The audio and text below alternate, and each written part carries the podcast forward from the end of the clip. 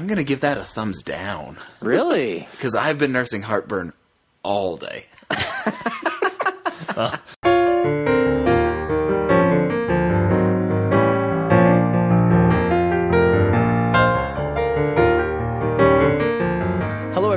welcome to the Protagonist Podcast. I'm Todd Mack here with Joseph Dorowski, and each week we look at a great character and a great story. Today we're talking about Big Bird in Christmas Eve on Sesame Street. In this 1978 special, Big Bird is played by Caroll Spinney, who also performs Oscar the Grouch. This special won an Emmy Award for Outstanding Children's Programming, and it beat out a special Sesame Street Christmas among some other competition that year. Um, the man, the myth, the legend, Jim Henson himself did perform Kermit the Frog in this uh, holiday special. And Ernie, right? Uh, yes, and Ernie. And this was back when Kermit would appear regularly or semi regularly on Sesame Street, which he does not do now because the Children's Television Workshop is a separate company from the Jim Henson Company. And in the year 2000, they bought all of the Sesame Street characters, and that did not include Kermit. Oh. Since 2000, Kermit, which was the only real crossover character between Sesame Street and the Muppets, he's only appeared one time in new uh, Sesame Street material, and that was for the 40th anniversary special they did for Sesame Street. But otherwise, you only see him in some classic footage that they still will use. Uh, the Children's Television Workshop still can use any of the old material with Kermit the Frog. My kids were surprised to see Kermit. I was not. Right, Which tells you when was Yeah, when the break my, was. Uh, yeah, my Sesame Street viewing years were before 2000. Do you know one other line of demarcation for Sesame Street viewing? Um, Snuffleupagus. Do you know this about Snuffleupagus? he uh, originally was Big Bird's imaginary friend, basically. Really? where- well, Big Bird was the only one who would ever see and talk to him, and then like Big Bird would turn around and see Gordon coming down the street and say, "Hey, Gordon, come talk to Snuffleupagus," and Snuffleupagus would be wandering out of frame right then, and Gordon would come over, and Big Bird would talk about Snuffleupagus, and no one else would ever actually meet him. Interesting. And that went for about 10 years, I think, before they just threw in the towel and made Snuffleupagus a, a regular that everyone can see. The Fight Club element of Sesame Street. Yes. Now, Joseph, you say you pronounce it Snuffleupagus, and I saw you write it that way. I thought it was Snuffleupagus. I'm going to second that. Oh, oh, I've, I, I will be corrected. Was- I've also heard you say F things like sound aunt through. for aunt and other things, so I figured it was Now, maybe wait a just second. Some of those are consistent for the family. well, I thought maybe it was a Dorowski thing. Oh, well, it's all right. So, what are you guys saying it is? Snuffleupagus. Snuff- That is incorrect. It is Mr. Snuffleupagus. S N U F F L E U P A G U S. What? So, even though I was outnumbered, I, I stand correct. Snuff. Uh, There- There's a term for this, right? The collective unconscious. hang on a second. Hang That's a on. different thing. Hang on a second. Aloysius Snuffleupagus is in fact his name. I feel like I knew that actually. I think Todd did not. I I had no idea. Aloysius Snuffleupagus. That's Aloy. That's Uh, Aloysius, isn't it? That's how no, you spell no, it. no, that's not. That's Aloysius. I, I saw it. I don't know what this totally is. gone off the rails. No, that's how you spell Aloysius, Alo- isn't it? Aloysius. No, that could be. Aloysius. No, it could Al- be. Aloysius. Aloysius. I've, admit, I've, I've never known an Aloysius. Let's see. How do you pronounce Snuffleupagus? Why are you guys putting an F in there? This video shows you how to pronounce Snuffleupagus. Here we go. Snuffleupagus. Okay, uh, YouTube has YouTube has spoken. It's actually Snuffleupagus. and this is how you uh, you spell Aloysius, apparently. Called it. Wow. So I don't know if any of that's going to make the final cut, or if that's just going to be a special for the patrons. Absolutely. Good stuff. Wow. All right. So Aloysius Snuffleupagus. Is he, he? He's in this this special. He is. Yes, he is. yeah. is. And is this a, is this the time that he is imaginary friend, or is no, he this real? is now real. Everyone, because because uh, what's her name? Patty. Or, Does Patty see him? Patty sees him. Yes. Okay. The the canonized Snuffy. Yes. I don't know if I can get over the fact that I've pronounced his name wrong my entire life, but but it, but you had a uh, uh, a co-conspirator in that. Yes, and I I dare say I'm probably not the only one. Wow. So, right, uh, so- Joseph, when was the first time you saw Sesame Street? when I saw Sesame Street, I, I couldn't tell you when I first saw Sesame Street. Um, it's you know, it just always was part of my childhood. But this uh, Sesame Street or Jim Henson, particularly, actually has some significance for me and my kind of career arc, in that I now study popular culture. Because in uh, in high school, in like 10th grade, Todd, I, it was Mrs. Gessel's English class. We had to write a big research paper, and most people were choosing like historical figures, uh, presidents, or diseases, you know, things along those lines.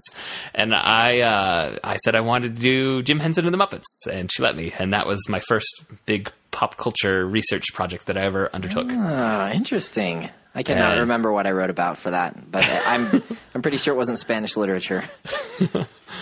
And then, uh, then I ended up studying popular culture for an actual career. So Do you do you remember the first time you saw this Christmas episode? I don't. I know it's one we had on. Uh, I've mentioned before that my uncle sent us some bootleg D- VHSs.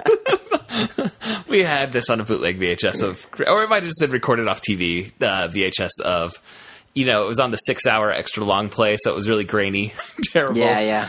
Uh, and it had uh, this and other random Christmas specials. There are so many weird Christmas specials that have been made. I, I'm pretty sure I fa- had to fast forward through a Leprechaun's Christmas to get to Christmas Eve on Sesame Street. Wow. Was this one not on the same as as Rudolph? It might have been in there with Rudolph, the old Rankin Bass. Your uh, your knowledge of television Christmas specials astounds me. I I uh, um, I I knew the classics. The uh, you know you've got your Rudolph the Red-Nosed Reindeer. You've got your, uh, your Frosty. uh, Frosty the Snowman. Santa Claus is coming to town. But uh, I I have I had never seen this. Today was my first time. I was I had no idea what I had in store. I figured there might be some counting. I thought there would maybe There be was some some. counting. uh, I thought maybe there would be some letters, but there weren't. No letters. There was Yeah. uh, cookie eating, which you probably could. There was a lot of cookie eating. Yes, yeah. So uh, yeah, I was very. I was. Uh, I came came in with fresh eyes. Watched it with my little kiddos. They enjoyed they- it. they Yes. enjoy it? Oh yes, yeah, absolutely. They especially enjoyed Cookie Monster. my I watched it with my uh, my so I had it on on Sunday in prep for this, and my daughter and son kind of were half watching, playing, and then today because I hadn't really paid enough attention, I was writing out the long summary. I put it on one more time while I was also um, grading papers for my class, and my son like climbed up to watch with me, and he sat and watched the whole thing, and he loved the Cookie Monster parts. Yeah, I actually was laughing out loud at Cookie Monster. I think he's very funny. He's definitely one of my, the highlights of this this particular special. Yeah. So uh, I guess before we get into the summary, I, I think we maybe need to acknowledge Caroll Spinney and what he has to do to be Big Bird. Um, yes. So did you you you said you looked into this a little bit and Well, maybe so here's what happened. This film starts with Big Bird ice skating. And I just sat there and stared at it. was like watching a magic trick. I thought, how in the world does that happen? Like it, it's not a robot. It can't be a robot. There has to be a person in there. And for the life of me, I could not and Big imagine. Bird is huge. He's huge. um, so uh, I checked in the recess of my mind and found a little video showing how he does this. I was And astounded. Caroll Spinney has done Big Bird from the beginning. He's going on what forty years now. Decades. it's amazing. So, uh, do you want to tell us how he how he pulls this off? Well, yeah, I'd be going back to some earlier research in my days. You you watched the video today. Do you want? well, I, I will just say in general, if you watch Muppets, and that goes for like the Jim Henson Muppets or Sesame Street, uh, the the Muppets, which is a combination of marionette and puppet. So there's a hand up doing the head, and then there's the marionette wire doing the arm.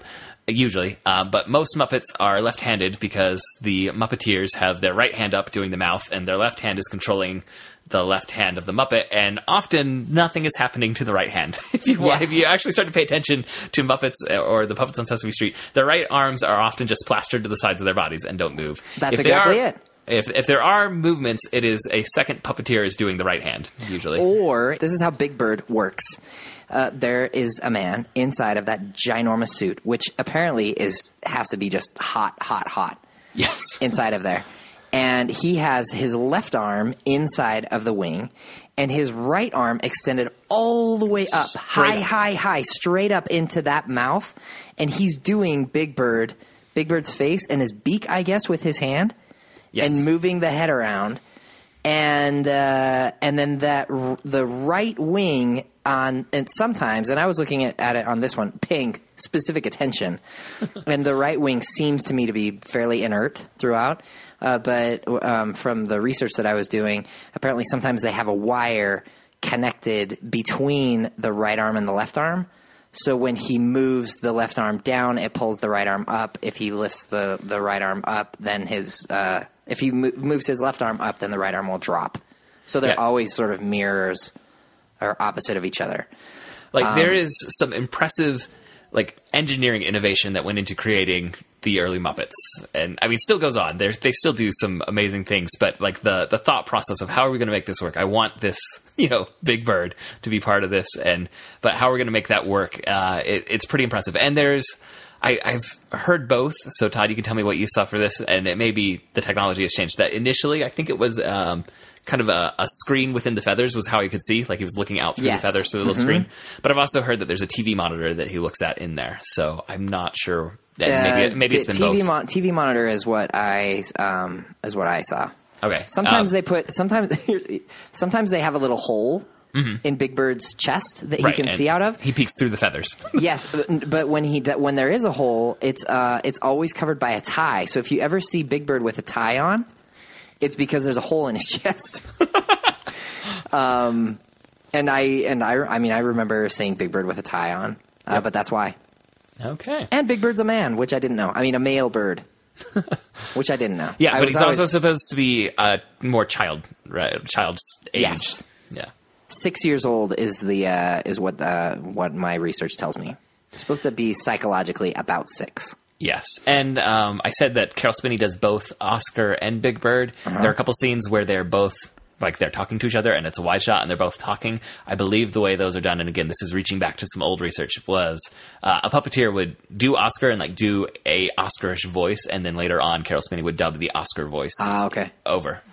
It's, it's here's the, the thing that's amazing to me about Big Bird is you can watch the video and see how it's done, and when you are watching Big Bird, you're still thinking that's impossible. Like it has to be magic because because even after they tell you the trick, it it's it, it's impossible to imagine that that's what's really going on. When you see him like contorting his body and doing all kinds of, it's just amazing, amazing. And there, one time in my life, I had the chance to see a Muppeteer uh, like at work, and it wasn't like on a set or anything. They were giving a presentation. They were at a podium, and they talked about working for the Jim Henson um, or, or for the Children's Television Workshop. They talked a lot about their experiences, and um, this was uh, the Muppeteer who does Prairie Dawn, and then she put on the Prairie Dawn Muppet and like started talking, and like I'm sitting there, she's standing in full view, but I am watching this Muppet as though it was a person Yeah. and like like I I see her completely just standing there, and I can tell she's moving her arm. But Prairie Dawn, it seemed like she became alive uh, in that moment, and it was amazing how it sucked you in. And I remember reading that after uh, the first season of uh, Sesame Street, they were planning to do these bits where children would come in and talk to Kermit or talk to Grover, and they weren't going to script the children. It would just be you know whatever they said. Uh-huh. And but they were worried about destroying the magic for the children, like for these uh-huh. individual children who were going to come in, and they were going to see that there's a man crouched down doing you know Kermit's voice and everything, but they found that the children never cared about the man that was down there. They would just talk and make eye contact with the Muppet and you know treat the Muppet as though it was a real living thing. Yeah, I want to talk about that later. I I listened within the last few months, and I cannot find what podcast it was, but there was a kind of extensive interview with Caroll Spinney, and he talked about like getting the job and like meeting Jim Henson and having a conversation with him, and okay, you know, what kind of voices are you going to do, and you know, having to do that that job interview. Yeah. Apparently, what I read is that um, Henson approached Spinney like early on and said, "Hey, we should talk about the Muppets sometime." And Sp- and Spinney was like, "Well, well, well," like he did, like he didn't realize that it was a job offer. right. so like ten years passed, and then Jim Henson found him again and was like, "Hey, by the way, I really did want to talk to you ten years ago." And he said, "Oh, okay," and then got the job, and he's had it. Uh, job 'cause- stability, my goodness. because Caroll Spinney was was so young at the time, you know, a, a young puppeteer and performer, Yeah. but he had a, a talent that is evident now. All right. Well, now that we've broken down some of the behind the scenes stuff, Todd, what Oh, I have to say one Oh, other thing of okay. trivia. I'm sorry. Caroll Spinney was going to go into outer space. Did you know this? I did not. What? On the shuttle. Amazing. He was going to go in, and they, they were going to use, the government wanted to use Big Bird to teach kids about space, and he was going to go on the Challenger. And then he didn't because they couldn't figure out how to make the Big Bird suit work in zero gravity. So they pulled him and sent the school teacher. And and that was the, the, the last flight of the Challenger. That This is the most tragic trivia that I've ever. Can you believe heard. that? So- So, so tragic on so many levels. yeah. I mean, it's just sad because that's a sad thing for. That's like, I think that's one of the saddest like moments from my childhood. Like first real kind of tra- tra- traumatic tragedy things that happened when my mom came in and said, "Hey, this thing happened," and so there's that, and and and Reagan's great speech, and then and then there's this thought of like, what if Big Bird had been in the space shuttle when that happened? I think I don't I can't. know. I can't even process it really. I can't either. But um, anyway, according to the recesses of my mind, that's what happened. And we'll have some links to those recesses of your mind in the show notes. Yes. I mean, All right, but I say we. It's we- Wikipedia, but yes. We've we've covered uh, the some of the behind the scenes uh, interesting facets of Muppets and Sesame Street. Um, but Todd, what about this? Uh, what's a quick synopsis of this particular special that we're talking about? Christmas Eve on Sesame Street. Uh, well, you've got two main stories here, uh, lines. One, uh, so I guess like plot line A is Oscar has told Big Bird that, or, or brought to Big Bird's attention the fact that it might be difficult for Santa Claus to get through a, a chimney, and uh, and now Big Bird's concerned about that. Uh, and also, Bert and Ernie are trying to get presents for each other. And uh, so, if that sounds interesting to you, it's on YouTube. Uh, you can check out uh, Christmas Eve, Sesame Street Christmas Eve, 1978. Uh, it's delightful to watch with your children. Uh, it's Yeah. definitely from 1970, from 1978. So the, the hairstyles are, and the clothing styles. and the pacing, the music. Yes. it all just feels very late, late 70s, early 80s, and and it, it's it's charming. Mm-hmm. It I- has also really been released on uh, DVD, which I, it's not a terribly expensive purchase uh, on DVD, and I, I don't. It's not available on Netflix. I did not check to see if it's on like if you could buy it on Amazon, but I would assume that that would be an option. We'll check it out. If it is, we'll we'll put it in show notes. All right. So before we get into the more spoiler-filled discussion of Christmas Eve on Sesame Street, Todd, have you had people asking how they could give us money for this podcast? Every day, people are saying, "How can I give you money?" I I am so grateful for this podcast. I want to show my gratitude by giving you a small token. And we don't want you to show too much gratitude. We'd be happy if you showed us a gratitude at the rate of a quarter per episode. Which, did you know there's an easy way for this to happen, Todd? There is. there's a very easy way. Please tell me. It is at patreon.com slash protagonist. And what this service does is you can sign up to make a monthly donation to uh, any I, there's there's any number of podcasts that use this as a means of supporting themselves because while it is free for listeners to download, it isn't necessarily free for us to upload these podcasts uh, onto iTunes and other streaming platforms. So if someone goes to patreon.com slash protagonist, they can say, I'd like to give a dollar a month, a simple donation, and it would then automatically be taken uh, out of your account and put into a small uh, pay, uh, protagonist account, which allows us to pay for things like web hosting for our website and uh, the service that we use to upload these audio files and maybe eventually some new equipment. uh, for for recording. And so, uh, or another way they could find the exact same place is to go to protagonistpodcast.com and click on the support button. So, listener, please, if uh, you enjoy this podcast and you'd like to make a small donation to help us out a little bit, we would definitely appreciate it. I just extend one small invitation, and it is this: ask yourself how much do I think this podcast is worth to me? So think about your educa- your uh, entertainment budget for the month. How much do you spend on Netflix? How much do you spend on maybe going out to the movies or uh, music for the month? And then think about our little podcast and think, how much is this worth to me? And then maybe jump over to protagonist uh, for to patreon.com slash protagonist and give us a little donation. It would go a little bit goes a long, long way for us. And the, I think the nice thing about the Patreon system is that it's not built uh, to really uh, garner big donations. It's built to garner lots of small donations. That's the whole purpose. And so if we have a, a number of our listeners who are willing to do that, it would, as we said, help with some of the, the fees that come along with uh, producing this podcast. All All right. right. Well, now on for the full synopsis. I'm sure that everyone's waiting on the edge of their seats with bated Yes. breath to know what out. what could possibly happen what as Big dark Bird turns happen in Christmas Eve on Sesame Street. All right, here we go. It is Christmas Eve, and the Sesame Street gang are all ice skating. Various hijinks occur, including a game of hockey with Bert's shoe, jumping over barrels, and a game of crack the whip. As they're leaving the rink, Oscar the Grouch challenges Big Bird's belief in Santa Claus, asking how such a large man could fit down a skinny chimney. Big Bird and his friend, a girl named Patty, ask Kermit about this, and Kermit says he'll ask other kids what their ideas are about how Santa can get down a chimney. We cut to Bert, uh, who is puzzling over what to give Ernie for Christmas when he decides to get a soap dish for Ernie's beloved rubber ducky so it won't keep falling into the bathtub.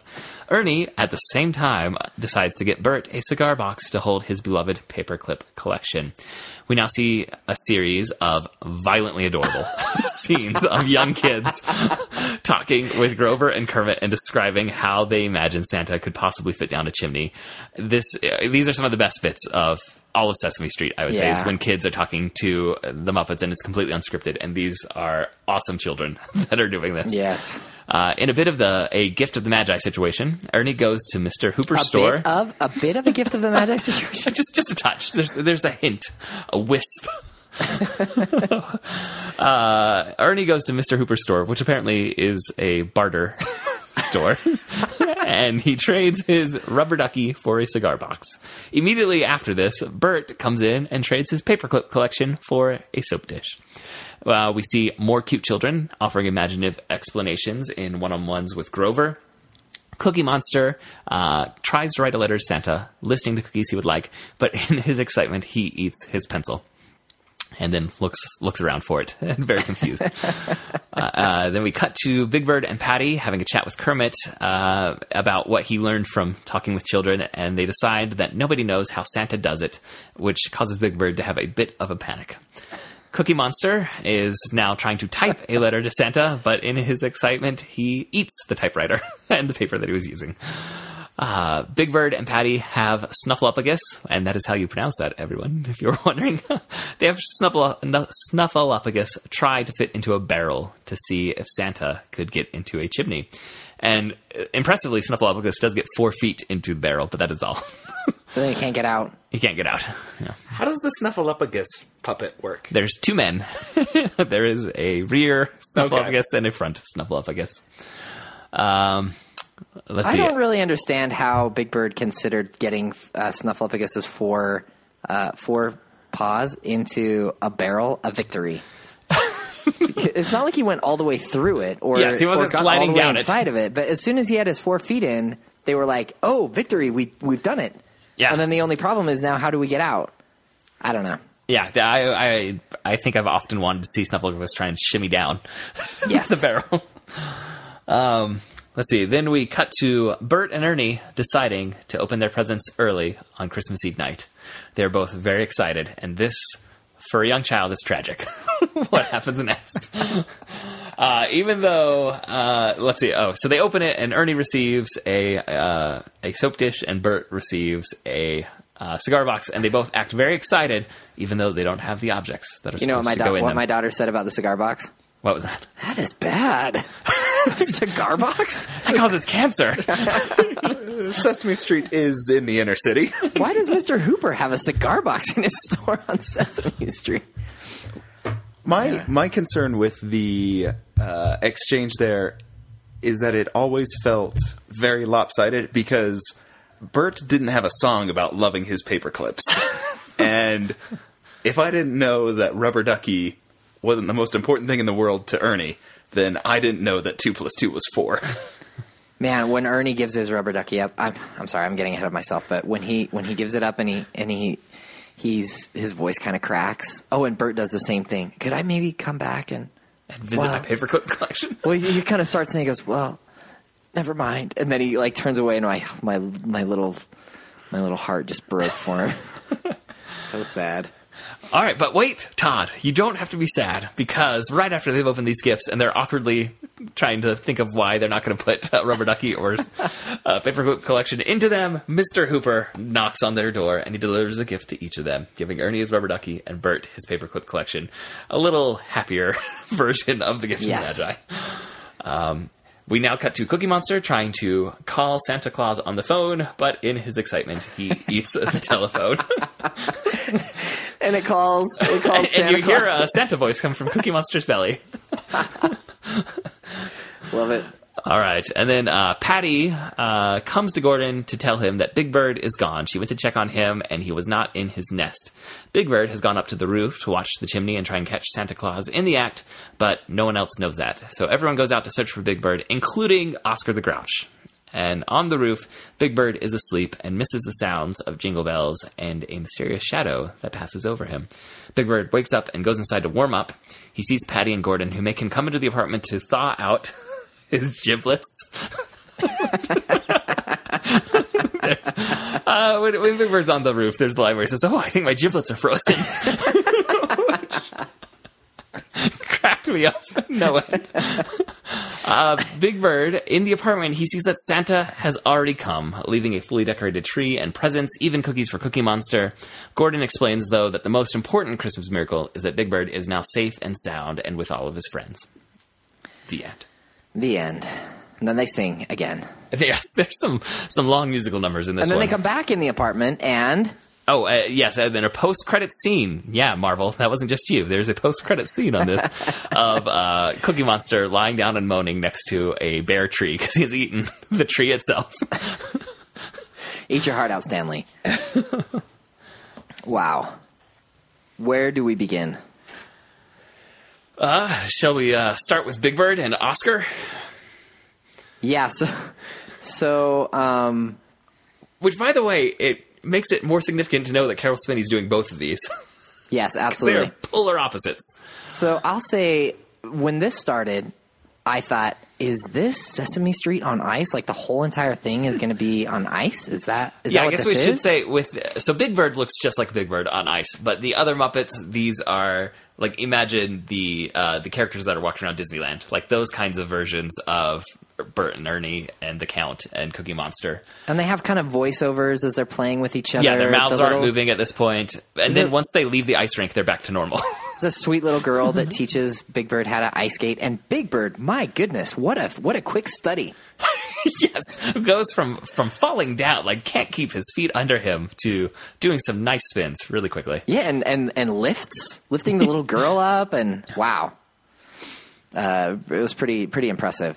But they they're doing this game where they're spinning.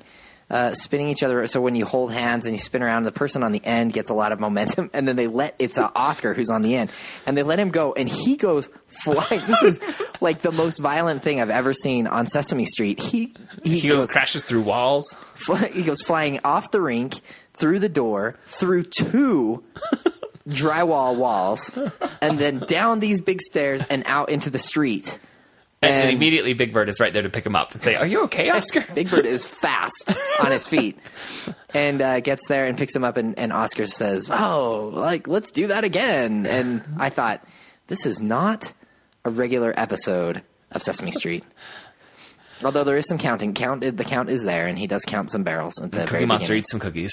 Cookie Monster eat some cookies. But uh, I was just I was just surprised. And then is it is it then or shortly thereafter when so Oscar says, "Well, what about what about Santa Claus and the and going down the chimney and and Patty and Big Bird are offering their their Defenses? Yeah, their defenses and then and then Oscar says you must be the stupidest. And then this train drives by, and you just see Oscar's mouth going like for a, a quite a long time. Uh, but you're just hearing the rumble of the train. You don't know what he's saying.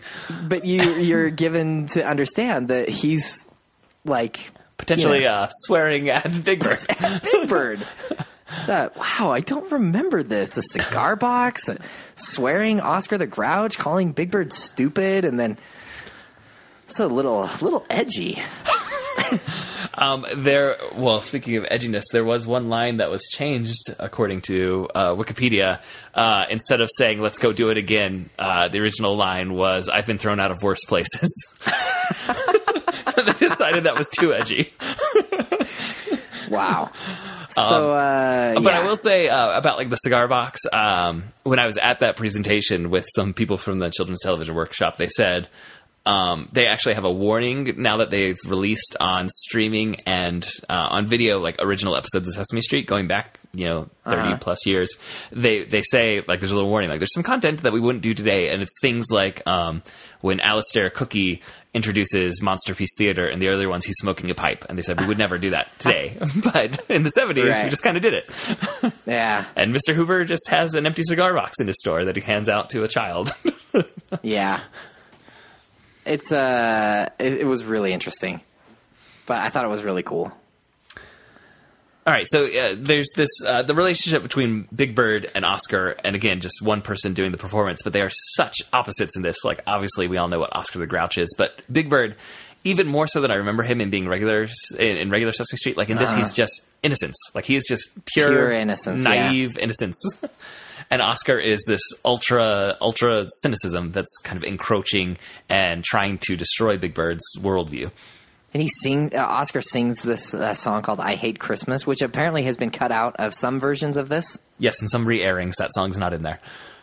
but it's, it's just very um I w- I'm trying to remember where we talked about this before in previous episodes where we talked about children's things from you know eras bygone that seem to be a little bit a little bit edgier grittier earthier than than some of the things that we you know shudder that our that our children might see today and, and I just I never suspected it coming from Sesame Street but this Oscar the Grouch is a very grouchy and and not just like silly grouchy, but like real grouchy. Like there's an edge to his meanness towards Big Bird. He's mean, very mean. And Maria, there's a, there's a part where Maria kind of like puts him in his place, and she has to get really tough with him. And it's not like like pretend play tough. It's really real tough. Like Like you've done a bad thing and you're going to correct it, and if you don't, I'm going to make you correct it. yeah, uh, it's just it, I I thought it was surprising. I mean, I liked it, but but I it kind of caught me by surprise. So, um, what do you think about uh, of all the characters? Big Bird's the only one that has any kind of arc, really, in this. Um, what do you think of uh, Big Bird's kind of crisis of I don't know what you want to call it, a crisis of faith in Santa Claus, or crisis of innocence in his you know worldview, or I don't I don't know how to define it. But uh, I did have a hard time understanding, and um, I, maybe I'm just a curmudgeonly old man now, but I did Obviously. have I did have a hard time understanding why it makes a difference if Big Bird understands how he does it, if it's happened every time, right? yes, like why this year all of a sudden is he worried that no presents will come because now he doesn't understand? Does that make sense? It's like Yeah. it's like a it's like it's like if i close my eye you know playing hide and seek if you close your eyes and i can't see you then you can't see me kind of thing. Like i just don't understand. But but you know i'm not six or a giant yellow bird. I think there is kind of a child logic to that, though, where suddenly you start to wonder about how something happens, and it makes you like you. Surely you've had a child who gets obsessed with one thing and wanting to understand Never. this one thing. my children you- never obsess about You anything you end up checking out every book from the library on that one thing. yeah but, Producer but, like, Andrew has a has a I- comment. well, I just don't. Uh, uh, uh, give me the, this one thought here. I don't understand. Like, if you were going to say, um, I don't know, like, why uh, why are some dogs white? And you don't understand it. It wouldn't even a child would it would a child think like there can never be a white dog because I don't understand why dogs are white. Like. Or the sky is no longer blue because I don't understand why the sky is blue. Like I'm going to go out tomorrow and it's going to be green or purple or orange. Like I don't know. I, right. I, had, I had a time I with see it. that, but um, maybe not calling it like a crisis of faith in Santa Claus, but maybe a um, a need to know, a need to understand the way it functions. Yeah. Uh, that that makes a little more sense than maybe saying like he's he's doubting that Santa Claus exists. Like, he's really wanting to understand how, but he does also, like you said, he does have that concern. Well, how's he going to bring presents if he can't get down the chimney? And so there is will still that no- element of it. There won't be a there won't be a Christmas this year. There won't be presents this year, and that's so sad. And I just uh, I had a hard time wrapping my 33 year old brain around it, and and even my like virtual six year old brain, I had a hard time wrapping around it. But my kids weren't worried about it, so. So I, it seems I to think work. I, I think I'm just a curmudgeonly old, I, I, an old curmudgeon. And I maybe I wonder if maybe because that wasn't an issue for me, and I never thought about. it, But I wonder if it's because I've seen this every Christmas, you know, from when I was a kid. You know, Yeah. this was one of the regular Christmas rotations, so I was accepting it from that point on, and I don't even notice it. I'm just crotchety. Sorry, kids. You're, you're Ebenezer Scrooge. I, I think everyone everyone knows you're the Scrooge of this podcast team. Yes, I have no heart. I'll tell you one thing that I loved about this episode is the um, well, those moments you you what was your violently adorable Yes. these kids and their and their conversations with Grover, especially Grover, um, is so Grover is so tender with those kids, and it's totally unscripted, and it's just magical the way that, that they interact with him. And you get this kind of initially with this this cute little scene with Big Bird um, learning how to ice skate.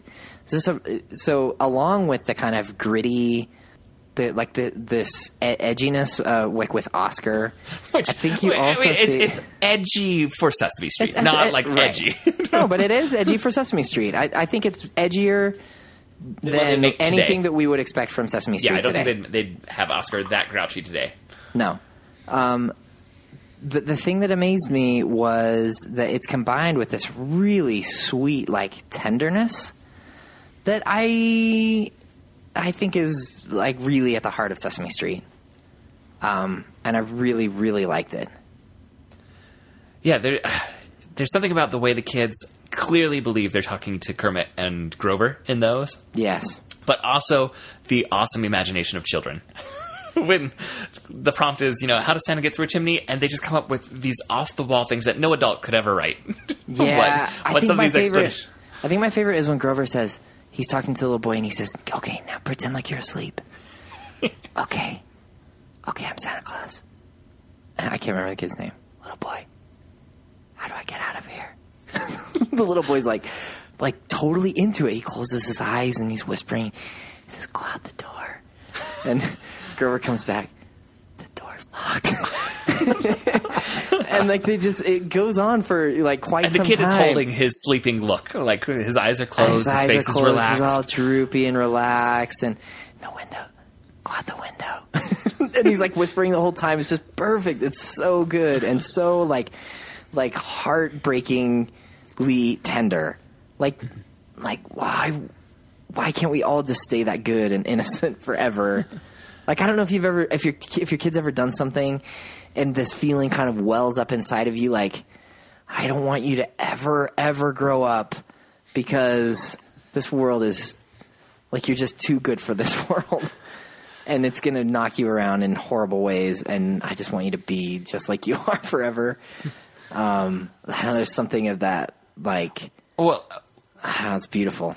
I mean, I, I'm sure I've had those moments where like it's just like this is pure innocence coming from my children. But I also had a moment of like the world encroaching. Um, just last week on Friday nights, we let my daughter, who's six, you know, watch some kid shows on the DVR and or Netflix or something. Uh, later, you know, she gets to stay up later watching some shows, which she doesn't during the school week. But she came up and she'd been watching, uh, the, you know, something that was recorded on the on the DVR, and it had cut to you know regular TV. And she came up and she said, "There's a bad show on," and I went down and it, it was the news talking about Paris. Um, but it was that, and we actually like had a conversation about what happened in Paris right then, and it was this the the real world and some of that harshness that you're talking about, like just encroaching onto this girl who was watching, you know, Teen Titans Go or something like that, you know, or, or Odd Squad, and suddenly, oh, Daddy, there's a bad show on, and it's the news. Yeah. Ah. Man, this world. Well, I, I did want to say, like, I think it's fitting with this that um, going back to that uh, presentation I saw with the Children's Television Workshop, they said when the actor who plays Mr. Hooper died, um, they did an episode of Sesame Street that was Mr. Hooper, Mr. Hooper's funeral, essentially. Like they, they had the character die, and um, they this happened in the '80s, and they said they they like tried to get news and press out saying we're doing this episode dealing with a very hard topic, and you know we want everyone to know that this is coming, and they aired it. Uh, I, I want to say they aired it later than usual so that parents could be home. And they said we would never do that today because parents don't watch with their children. Like, we, Yeah. wouldn't, we wouldn't want to drop that kind of an episode onto children who have been left alone downstairs or anything like that. But they they you know wanted to deal with this issue. They they weren't going to recast Mr. Hooper, and he had been such a beloved part of the franchise, which I love seeing him in this. Yeah. it reminded me because he was he was there when we were kids, wasn't he, Todd? He was I don't. I remember Gordon really well and Bob yes, Um, and Maria. and Maria. I don't remember Mr. Hooper uh, like not not as well as I remember the others. Right. But it's just interesting to me that um, they're so aware of how this product that they're making is being consumed that it's actually like changing the, the changing way that it's being consumed is also changing what material they they put in there because they know that you know the target audience is kids and in the 80s they were willing to deal with some tougher issues with kids than they are today That is really really interesting. I, I have a, a lighter note going back to something you mentioned earlier, Todd, about the children interacting so convincingly with Yes. with the puppets or the Muppets. Like, I don't know. They're not owned Yeah, by the Muppets. How they're do I not- phrase they're it? not part of the muppets company anymore so Um, but in interviews I've heard with with performers who perform the Muppets, they say there is a conflict that occurs between them and directors about how directors direct them in the scene. because after after take the directors They- they- will tell the puppet to do something Yeah, like like directors will come up and talk to a puppet as if the puppet can see its mark. Yeah, like the director's like talking, like pointing to the puppet's eye line of where And he's the like, director "Can you see this?" It's like, "No, eye line is over here." You're Like, over. I don't, I can't see what you're You're, pointing you're at. way down here. That's and so you, interesting. they have to go up and you know look over the counter and say, "Okay, can you you know move two feet over?" yeah. yeah. Instead of like Grover, can you just go over here? I can't see where you're pointing. I never had realized how expressive Grover is, but his eyes never move and his mouth doesn't move at all. But it's just, it's like, I mean, it's it's comedic genius. Oh, and, so and Grover good. with his gangly limbs that are just flailing around. yes, Well, I think that some of that goes back to uh, our episode on Mouse that we we talked about um, Art Uh-huh. Spiegelman doing really simple art, but it becomes so expressive when the emotion of those moments are there. yes, and the emotion of you know these kids who clearly adore Grover and Grover going and giving the kids a hug when they can't figure it out. Like there's Uh-huh. one, is it the boy? Is it? It's the boy who's pretending to be asleep. That like they they're like uh, we, we we haven't solved this riddle of how Santa Claus does it, and the boy is a little sad about it. And Grover kind of puts his arms around him, and they, they touch heads and kind of hug for a Uh-huh. moment. when he leans in, when he leans in and he's talking to the little boy that's asleep, it's just like when I'm talking to my little three year old who's asleep or just almost asleep, and I say, Ian, Ian, can I tell you something? I love you, and he's like. I love you, Daddy. But he's like, you know, half asleep like that. Yes. It's exactly what it's like. It was so, so beautiful. I love it. See, I do have a heart. There you go. I just don't have an imagination.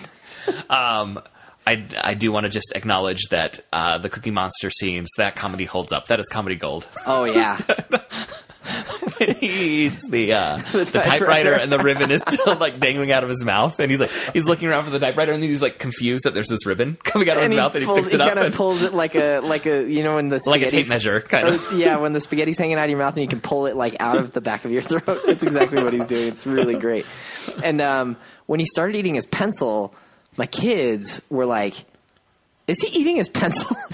and I said, "Yeah, uh, yeah, I think he is." And it, they just it was so they thought it was so funny, and I was laughing out loud. It's really really funny. Yeah, there's something that's so simple. And um, Jim Henson, like his his comedy didn't start.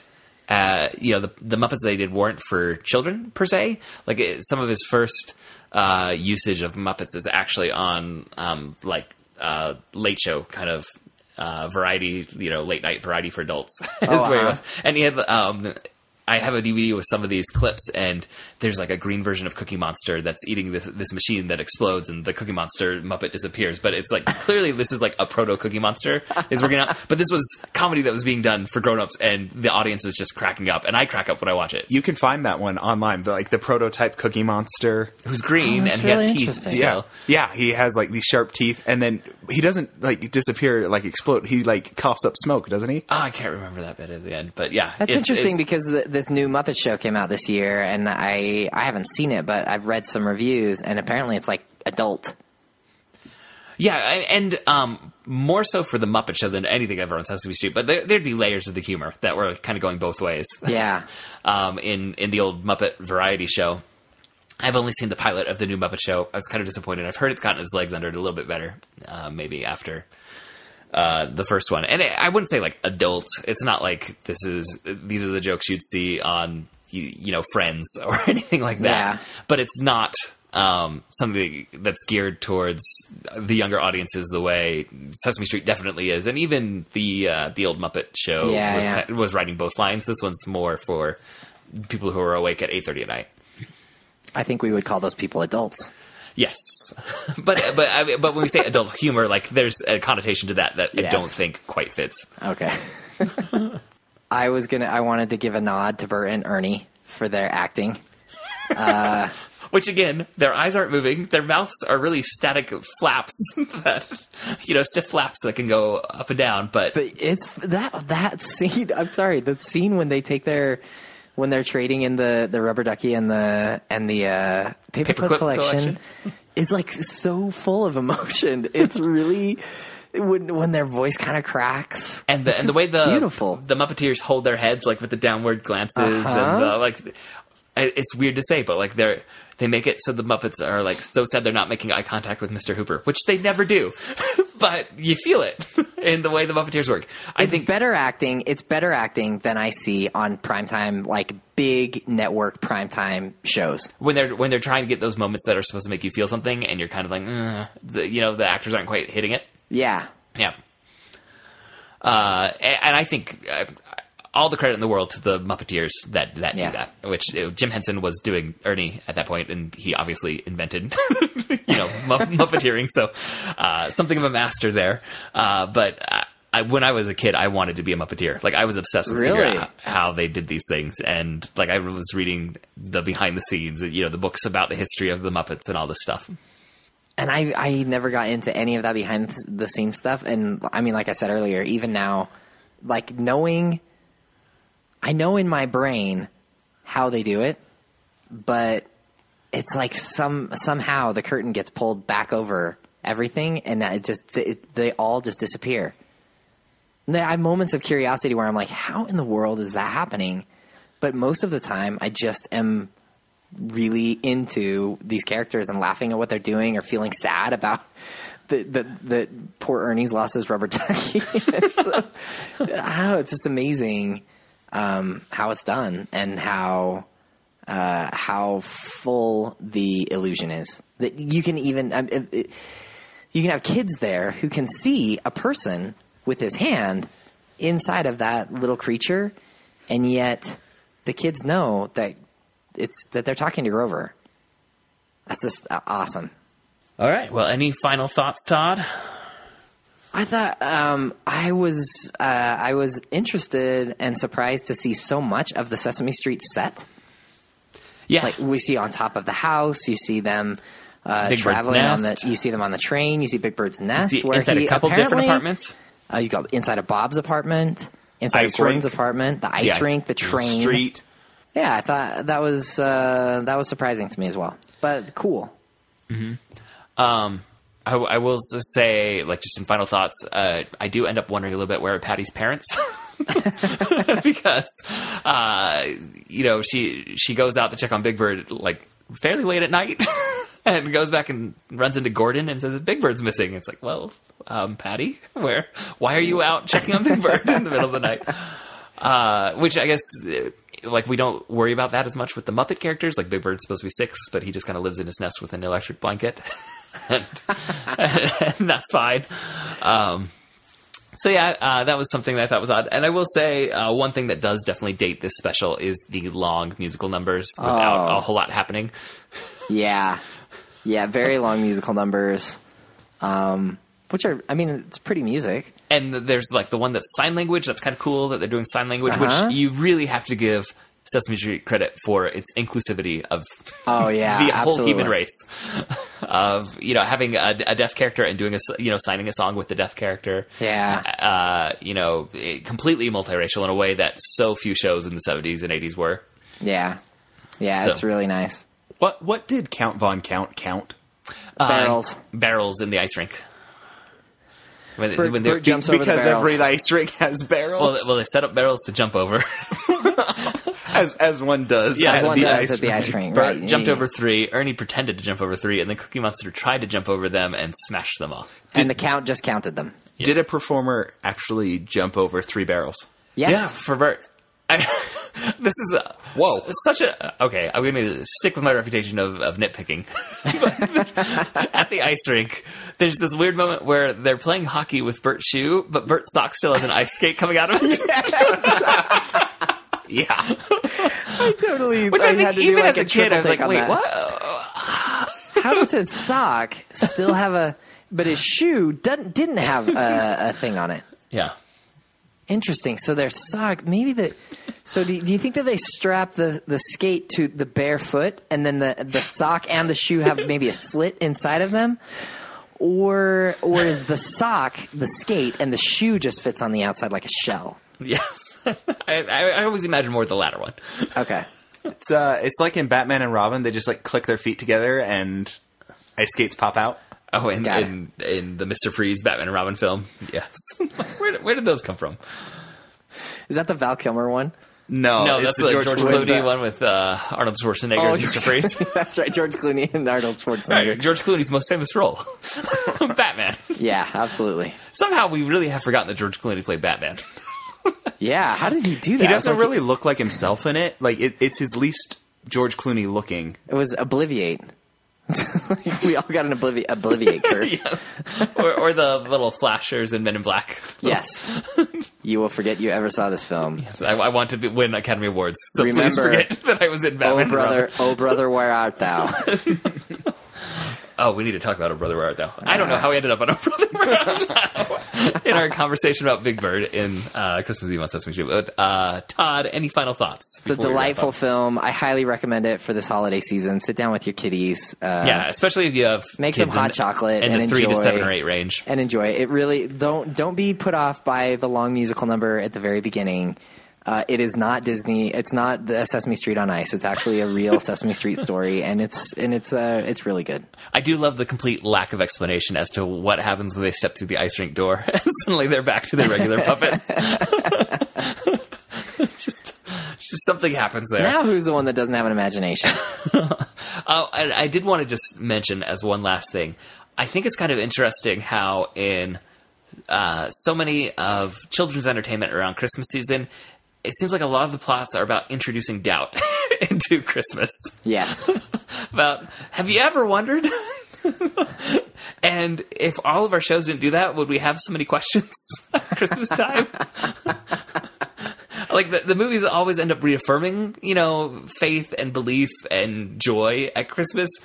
But there's just a lot of them that are about kind of being a curmudgeon about it at the start. I did think that this one was really cool. Uh, maybe this will be a, my last thought. Maybe, unless I think of something else. But um, I thought it was cool. So they they're up on the Big Bird's up on the roof. This strange shadowy figure comes. You hear the bells, but he's asleep. And then he comes down, and they open up, and the apartment's all full of uh, of presents, and the tree has been decorated. Does Santa Claus decorate everyone's tree? Because I always had to decorate No. my own tree yeah, as a no, kid. I, and I remember from a kid thinking like, whoa, why does Santa decorate their tree?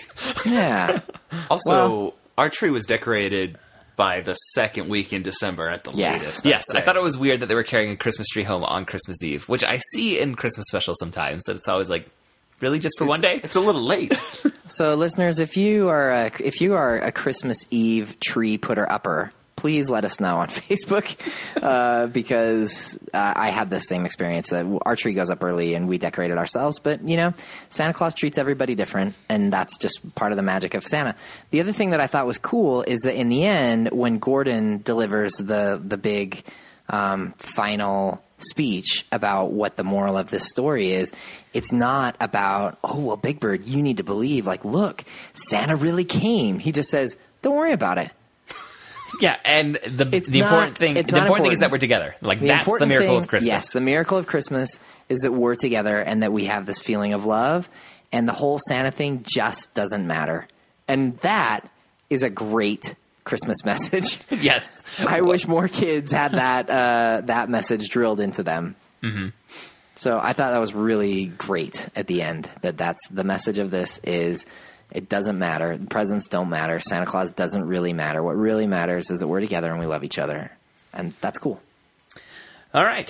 Well, thank you, Todd, for that final thought. And that wraps up this episode. So thank you for joining us. And please subscribe to the Protagonist Podcast in iTunes. And if you've already done that, please recommend that someone else subscribe to the Protagonist Podcast in iTunes. And all of you can still leave us a review Uh, on iTunes. That helps us to gain new listenership. And it also helps us feel better about ourselves when we get good reviews there. And links to everything that we've talked about in this episode are at protagonistpodcast.com. And you can also find all of our previous episodes linked there. You can suggest stories or characters for us to discuss and give us any comments or corrections by emailing feedback at protagonistpodcast.com. And we're all also on Twitter at protagonistpod, at Todd K. Mack, and at Jay Dorowski. And our producer Andrew is at Andrew underscore Dorowski. And our Facebook fan page, where most of our uh, listener discussion takes place, is facebook.com slash protagonist podcast. And if you'd like to buy a topic for us to discuss or just give us a little donation, you can please go to patreon.com slash protagonist. Thanks again for listening, and we'll be back next week to discuss another great character and a great story. So long. So long. One take! One take! There you go, man.